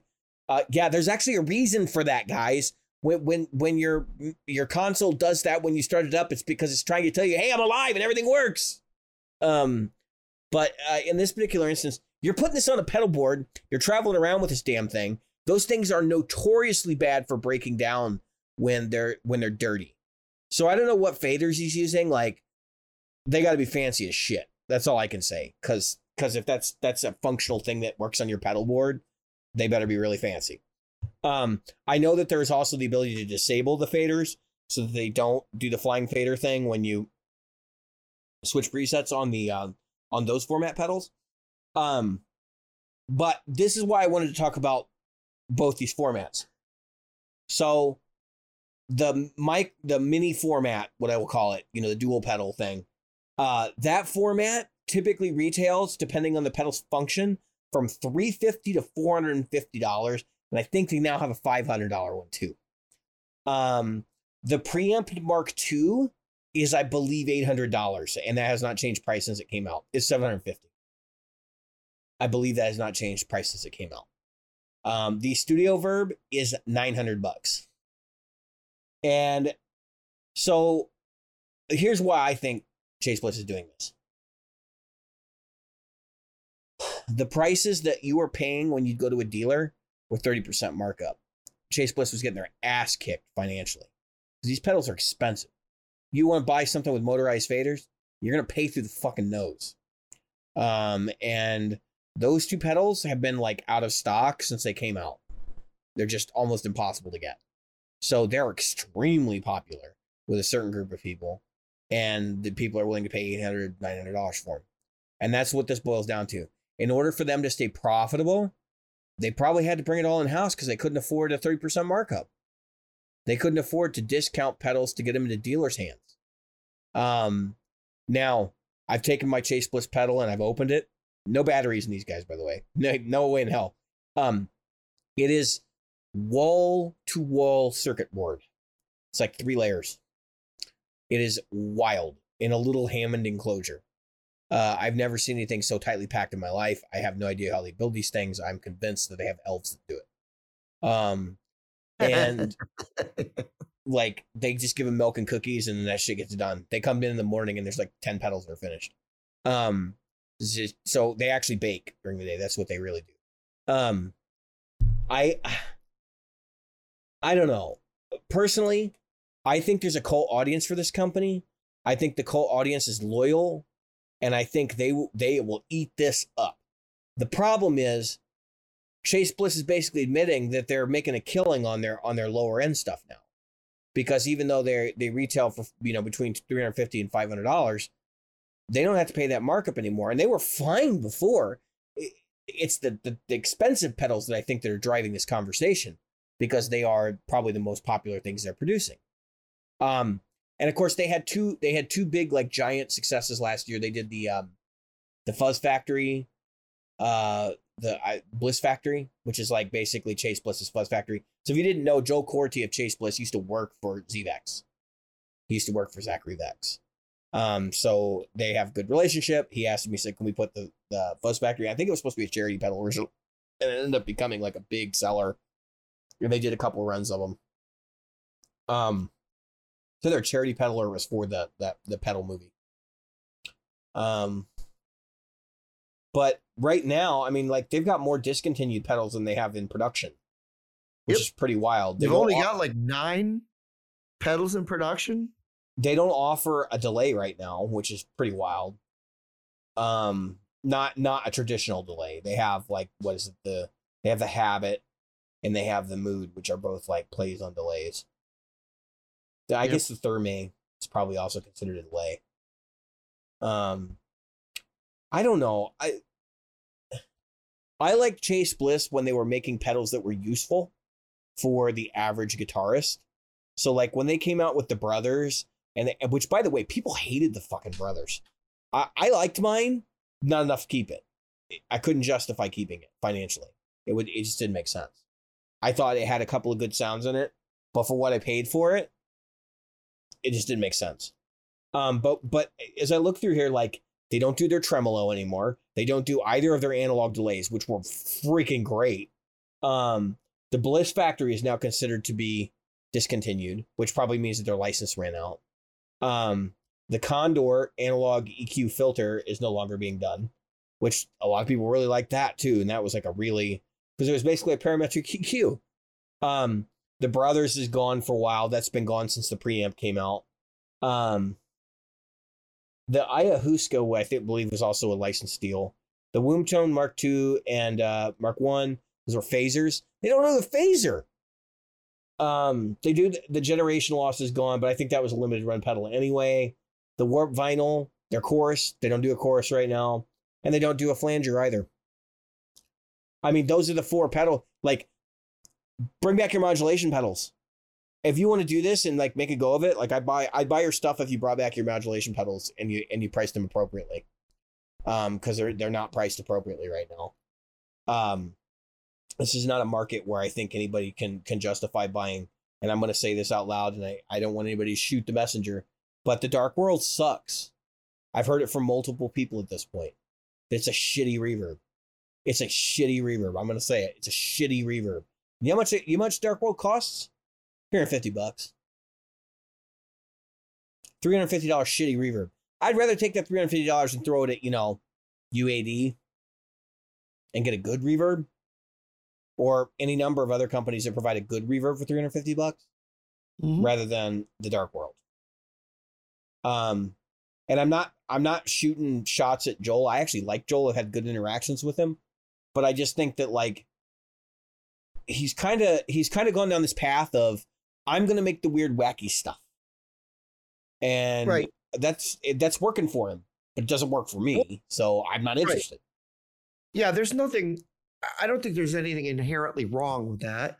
I just No. I think that right, it, it's not going to be the bag of of some people, and they're they're not going to go down that hole. Um, Well, don't make no mistake. just- like the the Dark World, I, I said it's a shitty reverb. It what I mean is, it's a lo-fi reverb. If you're into that, I mean, by all means. But I'm not I spending three hundred fifty dollars on it. I think Chase Bliss is, as you you said, they have a, a rabid They have a cult following. already. There are people So- that literally buy every single Chase Chase Right. Bliss pedal as it comes out. I don't think. I think the thing that a lot of other companies need, they don't need, and that is they don't they don't have a lot of YouTubers that do videos about their stuff. Now Uh, they sponsor a podcast. That's that's how they get around that. Yep. And uh they don't really, you know, get like, hey, Chase Bliss is at Sweetwater. I didn't even know Chase Bliss was. I thought Chase Bliss was already. Um, I gotta be honest with you. I was You didn't surprised know they had dealers. that this wasn't already a thing. So Yeah, when CME they said, "Hey, dealer. we're going online only, direct sales only," I'm like, "Wow, That's good. I thought they were all right. I already have more reason to go to Jam Pedals then, because I believe Yeah, Jam, I I, mean- I believe Jam Pedal is their biggest competitor, in my opinion. Yeah. Cult following, interesting, unique pedals, Yeah. um, with a with a you know kind of an off kilter vibe to them. I think they're Mm-hmm. very. There's probably a lot of overlap. But is there is there enough cult following to keep them in business long term? I don't know. Um, Um, they have. So I'm in their Facebook group because I bought pedals from them before. They have a private Facebook group that you get invited to, or at least you did. yeah, Um, Right. and it's there's a lot of people in there, and like I said, there's a lot of people in there that literally have every Chase Bliss pedal, um, which is wild. Uh, they're the the people that like them, they're rabid fans, and and in some cases, it's like they're plugging tape players into them. I mean, they're not even plugging guitars into them; they're using them for right, um manipulation. So right, and I can see that. That I can see. Yeah, I mean, I mean, I don't have actually. I, th- I wish more pedals uh, would go the direct route, but they would pass the savings on to us rather than trying to gouge us. Because that's what that was my argument. Like, so they got these pedals that are kind of weird and wacky. Um, like the cha- so the warp vinyl is probably the most normal pedal they do right now, which is a pretty intimidating uh chorus. The the hi-fi. Uh, it's got a lot of features. It can, you, I mean, you can literally set this thing up and use it as a tremolo if you want. Yep. Um, I'm gonna have to harass somebody. my uh, my cat is in the cat food can because somebody didn't throw it away. my wife shows up. It's like the wild wife I appears. walked right in there. Um, she was on top dear. of it. Yeah, it's not her fault. I can tell No. you whose fault it is. It's my youngest's. um they they are incapable of throwing things away so they, they physically can't do it i guess um because that's the only explanation i could come up with um so the warp the warp vinyl hi-fi is a um it is their most conventional pedal but at the same time is still wildly intimidating this pedal is now 350 bucks it's been 350 bucks for a long time so you're telling me the parts cost went up enough that they went up 30%? Cuz I mean, maybe they did, but like I have a hard time believing they went up 30%. Maybe 15%. Um, I almost feel like 325 would be an appropriate price now at this point, or 300 flat if I'm buying from you directly. Um, but you know, I understand a lot of these companies and the way they operate is like we want to make sure people make a living wage, and Right. I understand that. But I think some people also, I don't know. I I, I don't want to get into that conversation. I think it's I think it's a, a much deeper issue. But like that's part of what's driven Kiesel's prices through the roof, and I feel like that conversation is more about how about you stop lining your own pockets and start making sure that your employees are paid well. And I know Joel wouldn't do that because I Joel is a good dude, like having had conversations with him and interactions with him in the past.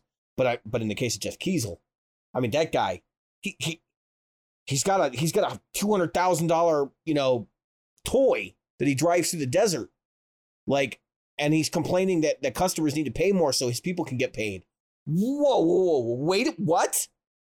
You know, come on. Come on. How about you live like your employees? Like that's the kind of horseshit that just drives me absolutely insane. Um, so you know, if if Joel's buying a Ferrari and he wants his employees to buy a Ferrari, like that I get. Do you know what I'm saying? But like that's not what's going on here. this is this Joel's living like everybody else, and Joel's trying to make sure everybody gets paid so they can, you know, put food on the table. Um, so I get that. Um, yeah, I know. I know we've spoken about this myth on the show before too. The myth that because you build pedals or you sell guitars, that you're infinitely rich because you build your own guitars and like sell them to people. That is like complete nonsense. And some of the people who in the industry people think have got like a ton of money end up being like the poorest ones, which is absolutely hysterical. And then you got other people out there who have money and have a company and they don't spend anything on their company. Like that's that's the other side of it. But um the one that comes up in conversation of course is Josh Scott. Now Josh Scott is actually pretty responsible with his money. Um he does have a, a lot of cash put away now because his company has been very very successful. And I'm sure he's living very well. But there was a time period when people thought he was filthy rich and he was like he was like renting an apartment to put his business in because he had no space. He couldn't afford to rent like commercial space. That wasn't Right. a thing. Um, he was hiring his buddies because he literally couldn't hire anyone else. No one else would work for free. Um, like that's you know that's the kind of nonsense that people don't understand is that even even places like Earthquaker who have managed to eke out you know a living for for him and his wife who build pedals, it's like um people have instantly think that these companies are you know ultra rich and it's just They're not, the not. case by the way you compared earthquaker and chase bliss the only real similarity between earthquaker and chase bliss is that the the pedals themselves the names and what they do are really cryptic Right. That's all I was getting. Yeah the fun That's the, the only comparison I was making. the function. I wasn't throwing anything else out. the function in Chase Bliss is also cryptic. like that's the difference. Like even if you know what the pedal is supposed to do, the function in Chase Bliss is still cryptic. Like you have to Right. play with it, figure it out. And then once you figure it out, it's actually really cool. But um, but I've noticed in, in Earthquaker, like I'll, I'll look at an Earthquaker pedal and I'll go, what the hell does that knob do? I mean, it's it's usually logical. I mean, if it's a dirt pedal, you're going to have tone and you're going to have drive and you're going to have, you know, let me ask you a question. EQ. But I'm gonna get. Let's do this. This is part of our segment. I'm gonna find. I mean, I'm gonna find uh, Earthquaker, and I'm gonna ask you pedal names and then get your opinion on what they are.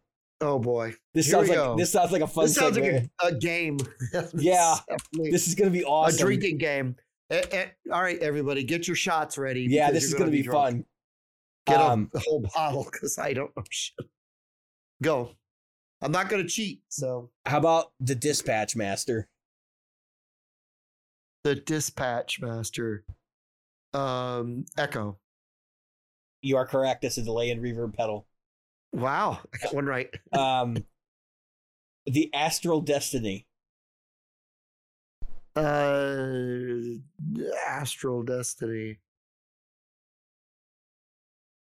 Uh, ambient noise. I. No, it's it's a reverb pedal. I was gonna say Yeah. reverb. I thought the other one was reverb, but they have. Here, here you go. Uh, the data corruptor. That I know. The data corruptor is like a weird. It, it breaks up your signal and makes these weird sounds come out. Do you know what's funny? Is they characterize it as a harmony pedal. It's a, they Okay, consider it I a s- harmonizing I fuzz sup- effects pedal for electric guitar. I suppose that that's what That's those outputs asinine. are. I know what that thing sounds like. That's asinine. Yeah, they're just random noises it makes. Um, here, The only here- problem I have with that pedal before you go further is you can't control what it does. No. It's like the Miku. no, it's just it's bad shit. pedal. It's right. It's gonna say whatever it wants when you play that thing. That's So, that's anyway, the problem I have with the Fuzz Factory. No matter how you set the knobs, it'll never sound the same way twice. Yeah, I mean it's ridiculous. You could you could you could literally like glue the knobs in place and it still sound different the next time you turn it on. Um Oh, this is good. The Warden. the Warden reverb. No, I- mean uh, um the yeah reverb. No, it's an optical compressor. Oh come on! I also like would have accepted gate. jail is echoey, and okay, so nope. I wouldn't thought I. I would have thought gate. So I'm like, I hey. Oh, okay, okay, that one makes sense. The gate part makes sense. Now you probably know this one because this is a popular pedal from them, but the Acapulco Gold.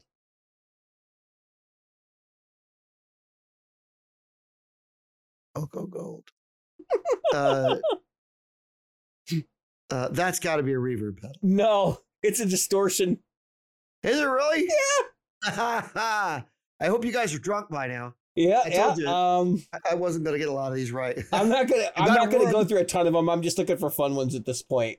and I did um, know what the disruptor, whatever that one was. How about the organizer? Uh, the organizer sounds like it's gonna be what does that sound? A tremolo. No, it's a polyphonic organ emulator. Dude, I am so fucked when it comes to this. I don't know. Let's do one more. Let's yeah, I'm looking more. for the be- the best Find a good one. Uh, how about the Rainbow Machine? Oh, come on.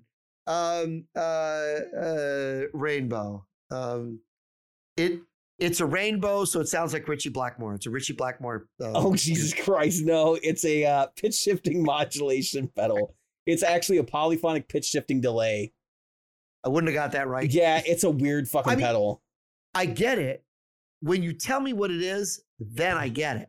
It makes sense. It sounds like It's rainbows. a rainbow, right? A rainbow of sounds. Um, But I didn't get it. so so my point is yeah like companies like this they they there's a lot of there's got to be a lot of overlap between these companies and Right. the kinds of weird stuff like i could see somebody putting a rainbow machine on the board with a warped vinyl Right. sounds sounds Right. reasonable. Um you know that that that seems like something that could happen. So i i can see the comparison. I just think it's interesting that uh that there are so many companies now that are just like marketed towards or like building pedals towards just being weird as hell um and doing just totally bonkers stuff. Uh and jam does that too. I mean hell they have a they have a delay with a llama on it. You know? Right. Which oddly enough jam stuff actually is way more conventional and function than you would think. Um but it's just it's like slick layout uh and very few knobs and it nails the sound of what it's trying to do. I can't think of any other companies that are that are quite as strange as those two. No. um did you have anything else that you wanted to share or do we go into gig report or? Yeah, I'm ready for gig report. All right go for it All right, so I had a gig. Uh, it was really fun. Um, uh, i hope fact, yeah, it was a lot of fun. Um, but I want to share more audience reaction than look at me, I was a great guitar player that night or whatever. So, because I was just doing my job. I mean, I go in, and I play the guitar, and I'm I'm having fun. Now, I used this guitar. It was the first time I didn't have it three days, I don't think. And this thing has got to be nine and a half pounds, which is pretty heavy. it's a brick It was it was a rock, right? And he was it, it was swinging around my neck and doing its thing, and I was having a blast. But believe me, my feet felt it the next day. I thought that I had run over a box of nails with bare feet the next day. But okay, so during the show, during the during the gig, I'm up there and I am just going to town, right? Just going to town. And so I we got to the end of the show. Well, during the show, I'm uh, so there's we're a two guitar player band. I mean, I'm not going to count the lead singer because once in a while he puts a, an acoustic on and does a little strumming, but it's like Elvis. He could be unplugged and nobody would know the difference, right? And no offense to Tim, he's our, you know, he, I'm sure he would agree. Company. It's he's doing it for effect. Right. But he does it for effect and he does it for himself more than anything. But anyway, so we're we're up there and I'm, you know, we're playing away.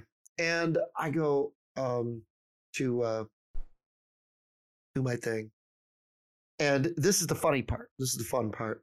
And probably um the part that made me laugh the most. And even the other guitar. So I'm the person that's very animated. I do all the backup vocals, I do some of the lead vocals, and I also provide, you know, the singing uh, or the guitar playing, obviously. A lot of rhythms because the other guy, he, and he, will admit, he's like, I don't want to have to learn all the chords. You know the chords. I leave that to you. I just, I hear what you do and I play over it, which is cool. That's, that's a, that's an interplay of two guitar players and certainly a valid interplay of what you would do when you're playing in a two guitar band is no two are trying to do the same thing. As a matter of fact, when he does play chords, when we both play chords, he and we've talked about this before, he goes for voicings that I'm not doing. So I'll say, What are you using for voicing there? I show him, he goes to another one. Um, which is tough for a song like like Interstate Love Song. Anybody that's played Interstate Love Song, if you do the real chords to the song, there's a lot of diminished and demolished chords in there.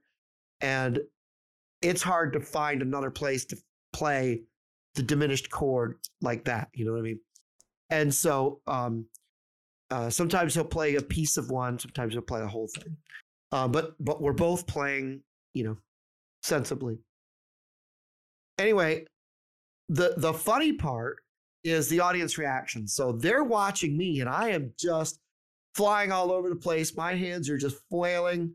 Um, if anybody checks out um, uh, my YouTube page, my personal YouTube page, or my um, uh, Facebook page, um, I post everything to the world, so I just don't. Yeah, care. his but you could you can see his life is there. there for you to see.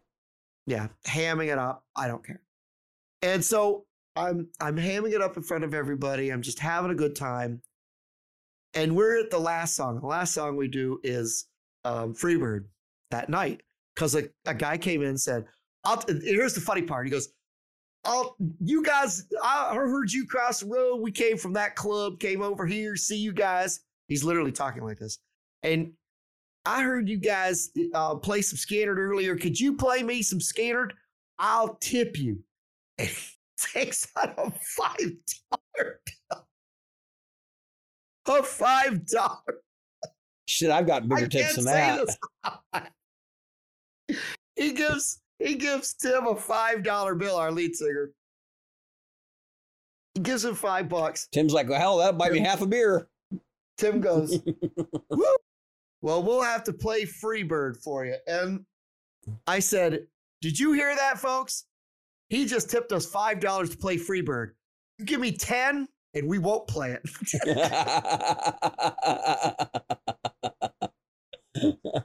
I'll take 10 bucks not to play it.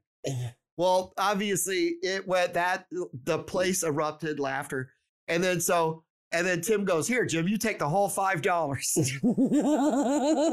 gave it to the I gave it to the uh, Meanwhile, the guy that you gave gave you the five dollars is like, "Now they're making a fool of me." nope, because we played it and we played it um, and so we're going to the part, you know, where it goes to double time during the solo.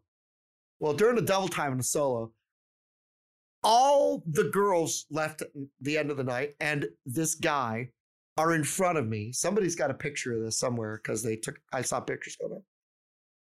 They're in front of me going, and the guy gets on his knees and he's got a lighter and he's holding it like this. He's got this guy's face. And I'm just going, da da da da. Sir, I, I would lean over my guitar and go, Sir, this is a bar. And they're thinking I'm the rock star. yeah. I look over. Well, yeah, he's going buck wild over there, and you're like, what the hell? Now to to add insult to injury, he had just had hernias, not hernia. He had his appendix taken out two days before. right. So he's standing up there.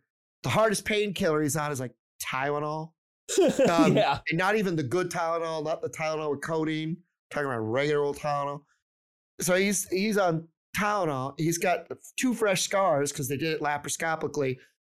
And I'm over there ripping it up on the on the rhythm, and everybody thought I was playing the song. Yeah. So he turned over to me, he nodded me in, and then we just started ripping the solo together.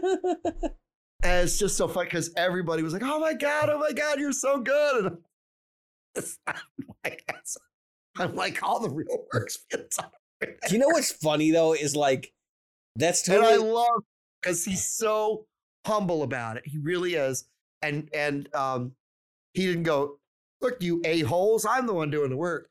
He just he laughed it off too. He thought it was hilarious. So that song is such a crowd pleaser, and people think it's so It freaking hard to play, and it's like, guys, it's like one of the first songs you can learn. I mean, right, that's why I just kind of laugh because I'm like, there's some songs that I've ended up playing at Open Jam that are kind of like that too, where it's like, these are the easiest songs you could possibly have me playing, and I can do really well on and make them sound really good because they're easy. right. Um, but there are other songs that should be dirt simple that people like call as tunes, and you're like, oh, great, not that one again, because like it, everybody train wrecks it. Um, I won't say what songs because I know people from Open Jam listen to the show, uh, and I don't want to out them because I've been on stage with several folks who listen to the show, uh, who have called for a song or two that were going to be train wrecks. They were going like you knew ahead of time. You're like, oh god damn it. Uh, actually, Yep. one, um, the weight is often a train wreck. Um, You're talking about by the band. right? yeah, and the funny thing is, love it. it's not a hard song, and if you've learned the tune, because I play it with with old Stumpy, like you should be able to get through it, no no sweat. But when I play the weight with anyone else, for whatever reason, somebody screws up something, and it's You know what like they usually always a train wreck. You know what they usually screw up is that little piece at the end of each of the. Is it the verse? Yeah, that harmony Um, part, not the har- the part before the vocal harmony. The, the chords, da, Dun, dun, dun, dun, dun, dun, dun. Yeah, da, da.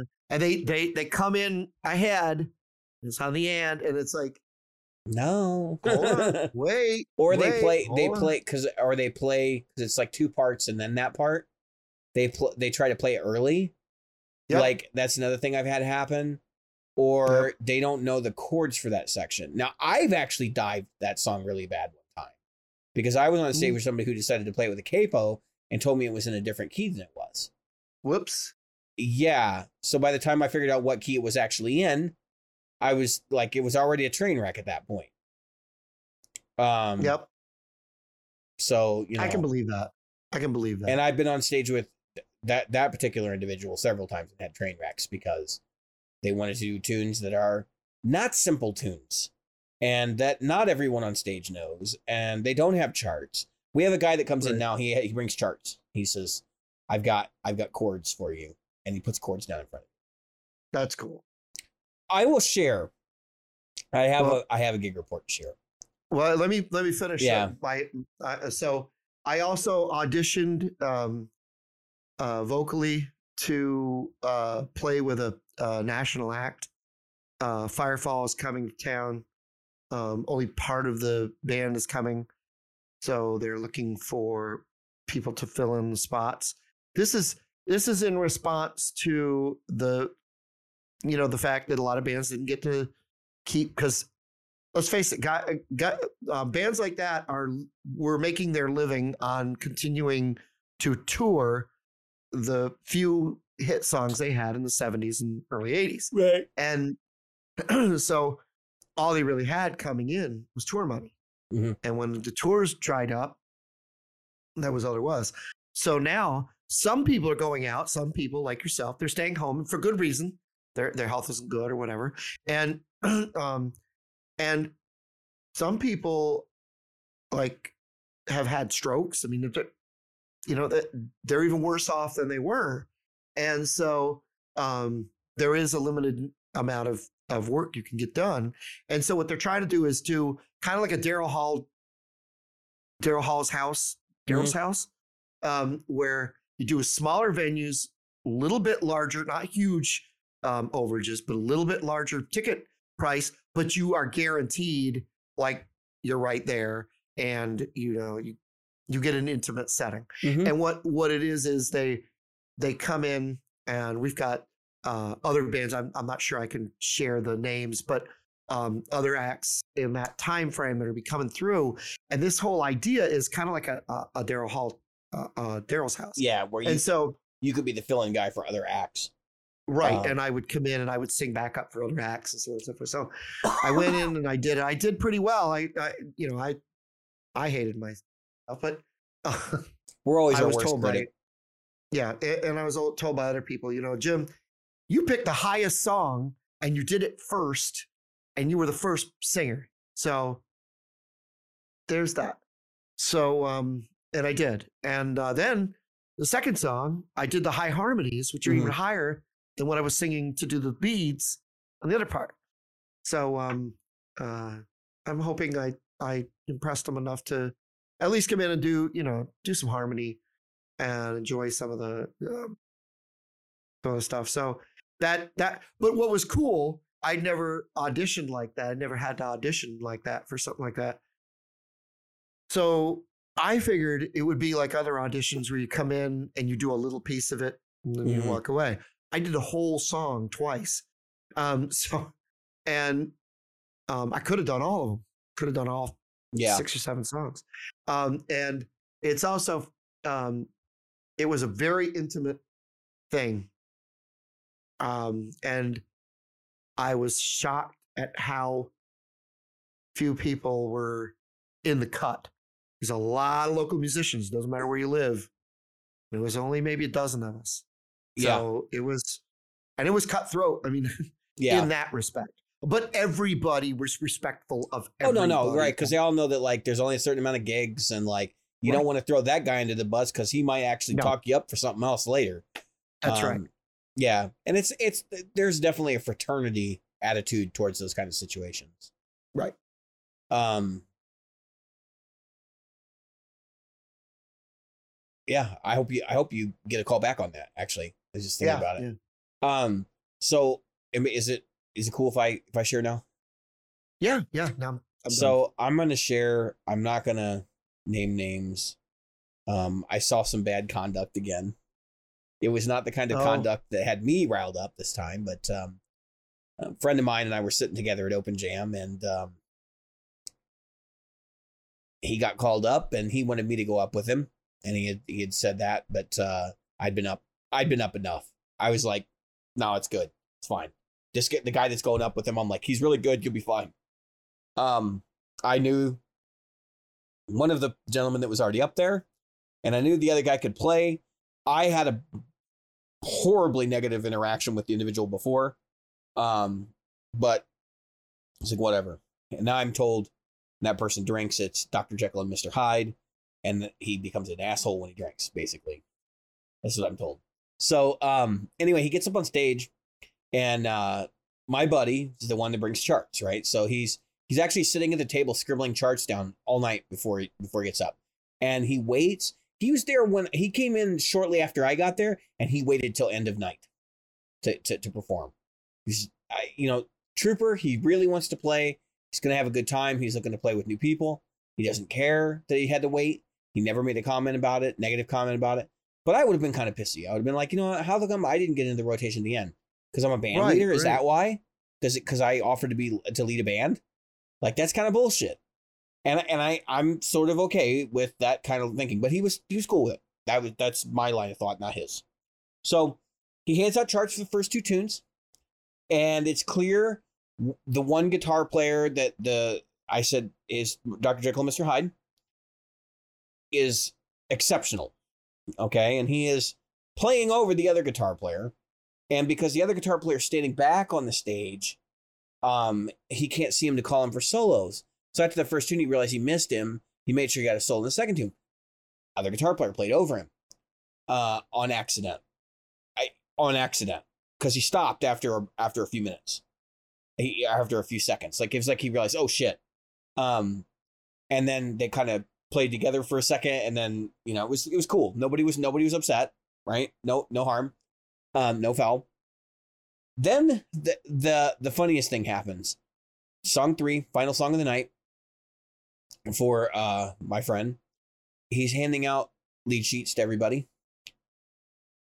And the other guy starts playing um what's the uh what's the famous uh BB King tune that everybody wants to do?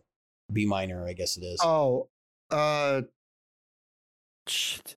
the one that goes. it's a minor um, blues. Um God, I can't remember it offhand. I know it's in B minor, and everybody does it. Um I'm looking. I'm too. Thrill is gone. Thrill's gone. Okay. He wants to play Thrill's gone. And he starts playing. I didn't even. I taught BB King, and, And it's the Thrill yeah, is gone. and I'm as like, they're yeah, handing out the uh if they're handing out the lead sheets, he starts playing this. And then the other guitar player kind of plays the chords along with him. And of course, then the drummer counts off and he goes. And they're all kind of like, while he's talking to while the band leader's talking to people. So he goes, he sits down and he and he kind of goes like this. He puts his hands together and he looks around the stage and they're all playing Thrill is Gone. And he says, All right. And everybody keeps playing. And at this point, uh Dr. Jekyll comes over and he's he's standing there and like and in front of the stage and and his cord is like almost pulled out of his guitar right? Um because he's like that far away from his amp. And he's like no no he's like he's like like this showing the showing the keyboard player and the keyboard player's going no i just handed out lead sheets to everybody. Like what the hell so he he kind of smiles and he goes shrugs. And then next thing you know he's singing thrill is gone. And the band screws him out of his last song. So he comes off stage and he's standing with me and he says fuck is that guy's problem? And i said i don't know. I said i i've been a victim of his ass too. Like i had a negative interaction with him and uh just like who does that? You're not the band leader. You need to work it out with everybody not just start playing the song and get everybody to play along with you. Right. um so anyway you know he wasn't all upset about it. He was just like that's kind of shitty. Like i got i got robbed out of a song you know? Like yeah it is shitty. It's like what are you gonna do about it? I mean you, you gonna go talk to the guy? Like he said drunk he probably won't remember anyway. Um he won't know what songs he played tonight. And, and the stupid thing is guy's really good. He's like really good at guitar. He could probably be playing in a number of local bands making decent money. But to my understanding he doesn't even play in a local band. Like he just you know he does it for fun. It's a fun thing for him. I actually know what his day job is. It's musically related. Um but not guitar related. And it's just kind of funny because like i'm watching this go down and i'm just thinking wow what a jerk. And so you know at least in the back of my mind my my my learning experience from this whole conversation situation was don't be that guy. Don't try Right. to usurp things. No matter how much you think it's a better idea or whatever be a team player work together. Because i would rather play with the lead sheet on the floor than to just like play a minor blues because at least the lead sheet on the floor like it could be fun. Like i've never played this tune before. Let's go.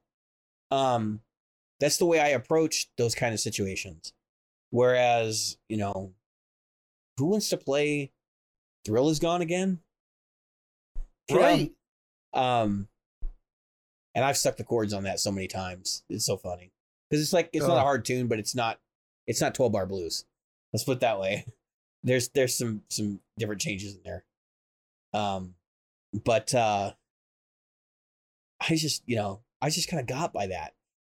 I did bring the the amp one board again, flawless. I I had I had everything preset the way I wanted it before I got there because I knew like last time I was there I was like man I didn't have enough treble I didn't have enough of this man that thing just smoked. It was like oh it's just it was so good. And I was on stage with a guy playing with a uh, 68 Deluxe Reverb, the custom one, and he looks at me and he goes, "Where is your amp?" He's like, "That thing sounds really good." And I pointed at my pedal board and he goes, I thought that was your amp. And I'm like, yeah, that's my amp. And he's like, that thing sounds really good. And I'm like, yeah, it does. I'm sitting kind of thinking like, yeah, louder than yours. And it's, and it's definitely warmer. And, uh, you know, and I have more control over it. and it's, it weighs about half the weight, you know, my whole rig weighs half the weight of your deluxe reverb. So, yep. uh, it's kind of cool. Um, I can't say enough good things. So I actually built a board around it, uh, which I'm still in the process of getting like some things finalized on it. I've got um, it's what I think I described the board before uh on the last podcast, but basically like it's the sun face into the King of Tone into um the amp one and then the amp or and then the univibe actually before the uh or after the fuzz face um, and then, so I'm actually putting my fuzz in front of everything. I know who you are. And if you heard me, I actually said that I'm putting the fuzz in front of everything. And I know people know that I don't like doing that, but sometimes it's just path of least resistance. And that's the path of least resistance. Fuzz in front. Um, actually, and if I put a wall on the, if I put a wall off to the board, the wall will actually be in front. But, um, and then fuzz, uh, king or uh, the um, Vibe Machine, King of Tone. Uh, I'm using the Amp One, and it basically goes between clean and vintage mode, which is like a plexi, and then that goes uh, the effects loop out into the uh, Delay Llama uh, XL, and then that goes into the Meris uh, Mercury Seven reverb, and then the Mercury Seven goes out into the Amp One return, and then I'm just running one cable to the cabinet, and two power cables off the board. And it's fantastic. I mean, it's like the most convenient damn rig. I, I can take four cables, literally four cables, including yeah. my so guitar cable, power cable, power cable, and long speaker cable, and that's it. Yep. Um, four cables, uh, a, a medium pedal board, not a huge one, and a 30 pound cabinet. Because I got that that cab with the uh greenback in it the Neo Creamback, which by the way, I mean that's that speaker is opened up. It smokes. It's so good. Um, I would totally load a four x twelve with those, and and drop twenty pounds doing it. Um, or thirty. I think it's actually almost closer to 30, 30 pounds. Mm-hmm. So, I can't say enough good things about that. Um, although I don't necessarily know that I want the 1960A with with those because I think they they got a little. It'll be a little too too chunky in the low end if you do that. So, um, but that's uh, the I I haven't even plugged in my C90 cab in forever. Um, I will be this summer.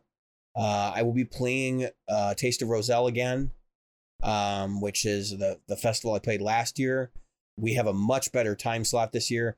We're playing Saturday at 6 p.m on I don't know what the date. I think it's like August 10th or something like that. Um, and it is uh, that is a premiere spot.